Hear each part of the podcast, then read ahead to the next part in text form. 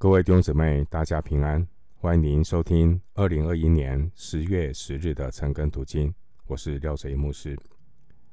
今天经文查考的内容是约伯记第五章十七到二十七节。约伯记第五章十七到二十七节内容是以利法鼓励约伯不要轻看神的管教。我们来看第五章十七到二十七节。神所惩治的人是有福的，所以你不可轻看全能者的管教，因为他打破有残果，他急伤用手医治。你六次遭难，他必救你；就是七次，灾祸也无法害你。在饥荒中，他必救你脱离死亡，在征战中，他必救你脱离刀剑的权利。你必被隐藏，不受口舌之害。灾殃临到，你也不惧怕。你遇见灾害饥馑，就必喜笑。地上的野兽，你也不惧怕，因为你必与田间的石头立约，田里的野兽。也必与你和好。你必知道你帐篷平安，要查看你的羊圈，一无所失。也必知道你的后裔将来发达，你的子孙像地上的青草。你必寿高年迈，才归坟墓，好像禾捆到时收藏。这里我们已经考察，本是如此。你需要听，要知道是与自己有益。以利法以一连串的道德劝说，坚持的认为约伯的遭遇是神的管教。以利法劝约伯，只要愿意回转，必能够蒙恩宠。刚刚我们所读的经文。听得出来，以利法的口气比较缓和。以利法认为，一个愿意承认受苦的人，他不只是四章八节所说的跟罪孽、中毒害的人，受苦的人也可能是来自上帝的管教。第十七节特别提到这个部分，所以十七节以立法特别强调不可轻看全能者的管教。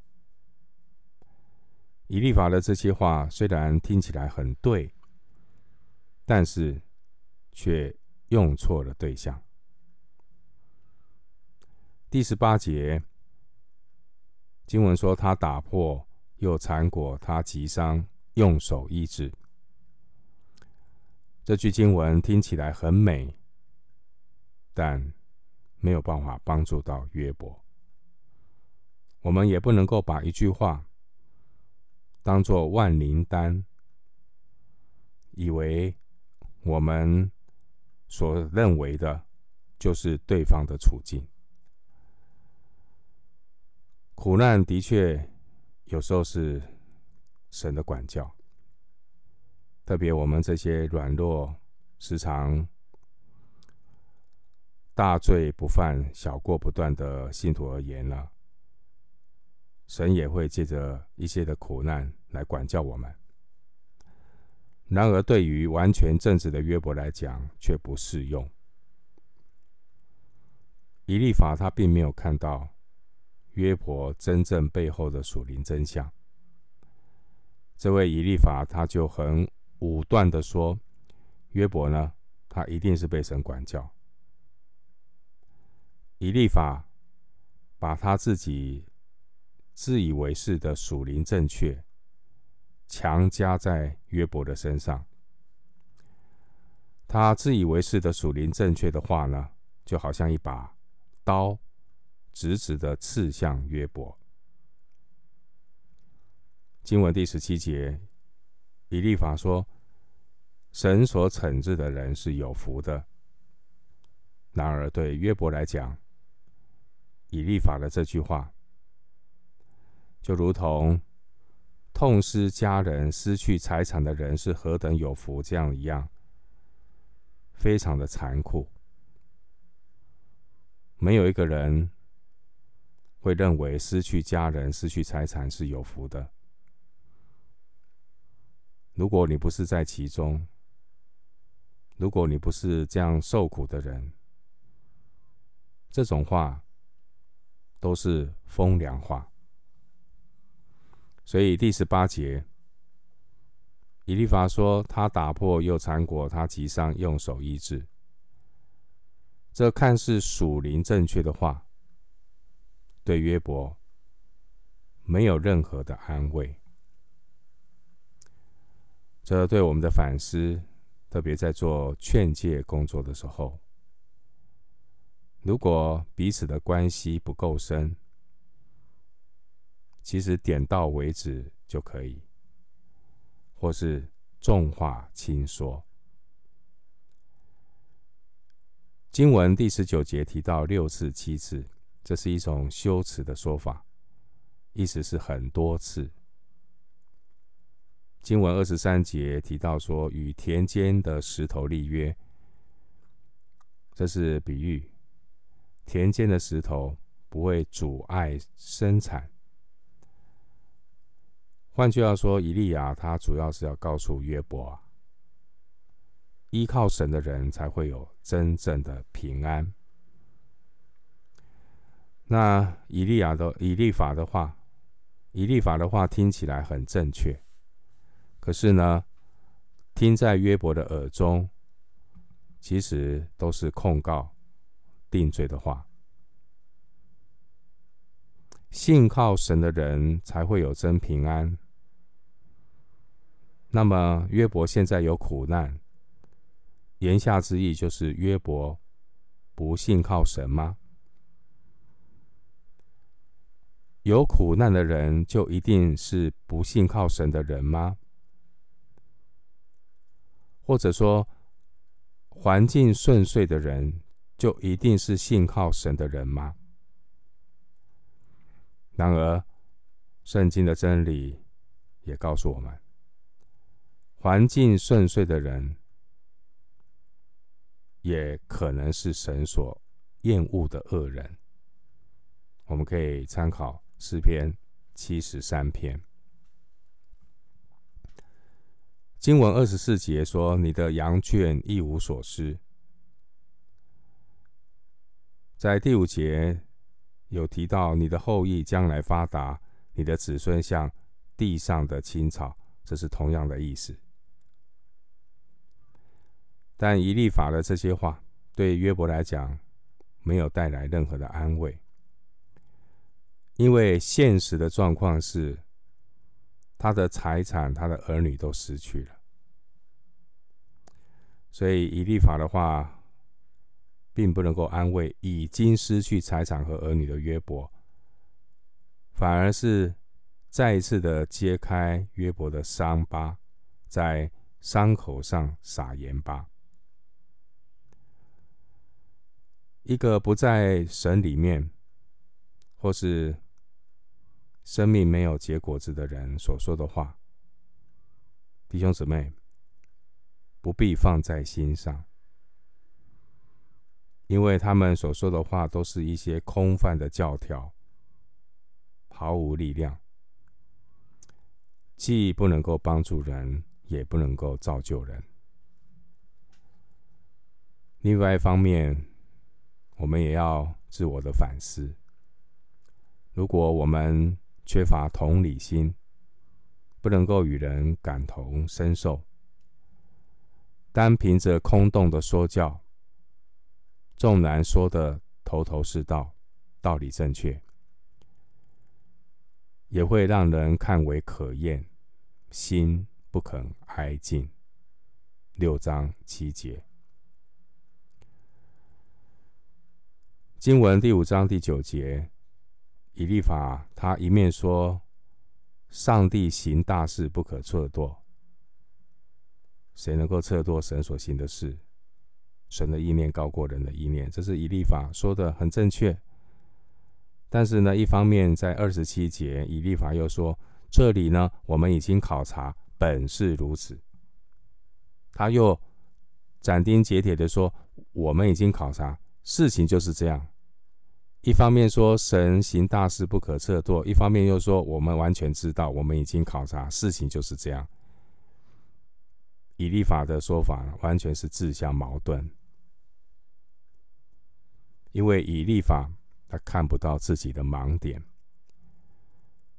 以立法只是根据自己的人生经验和神秘经历，倚老卖老的断言约伯的苦难一定是神的惩治。他认为呢，只要约伯接受管教、认罪，苦难就会过去。以利法，这是一种另类的政治正确。这种本位主义的道德劝说，到约伯记最后呢，是全然的被上帝否决。在约伯记四十二章第七节呢，上帝对约伯三个朋友的论调打了一个不及格。上帝对以利法和另外两个朋友说：“你们议论我。”不如我的仆人约伯说的是，都不及格。因为这位以利法呢，其实他陷入了一种思维的盲点，他把上帝约束在一个因果报应的规则当中。他认为呢，只要人呢遵循了某种的公式，就能够脱离苦难。让一切恢复正常。然而，这种论调和现实生活当中一些圣徒的苦难的遭遇并不相符，也不能够去解释。以利法呢，这种肤浅的论调，其实就是撒旦对约伯的指控。撒旦认为。人会敬畏神，不过是为了要交交换上帝的祝福，避免受到惩罚。所以呢，用金钱来贿赂神、操纵神，这是撒旦的论调。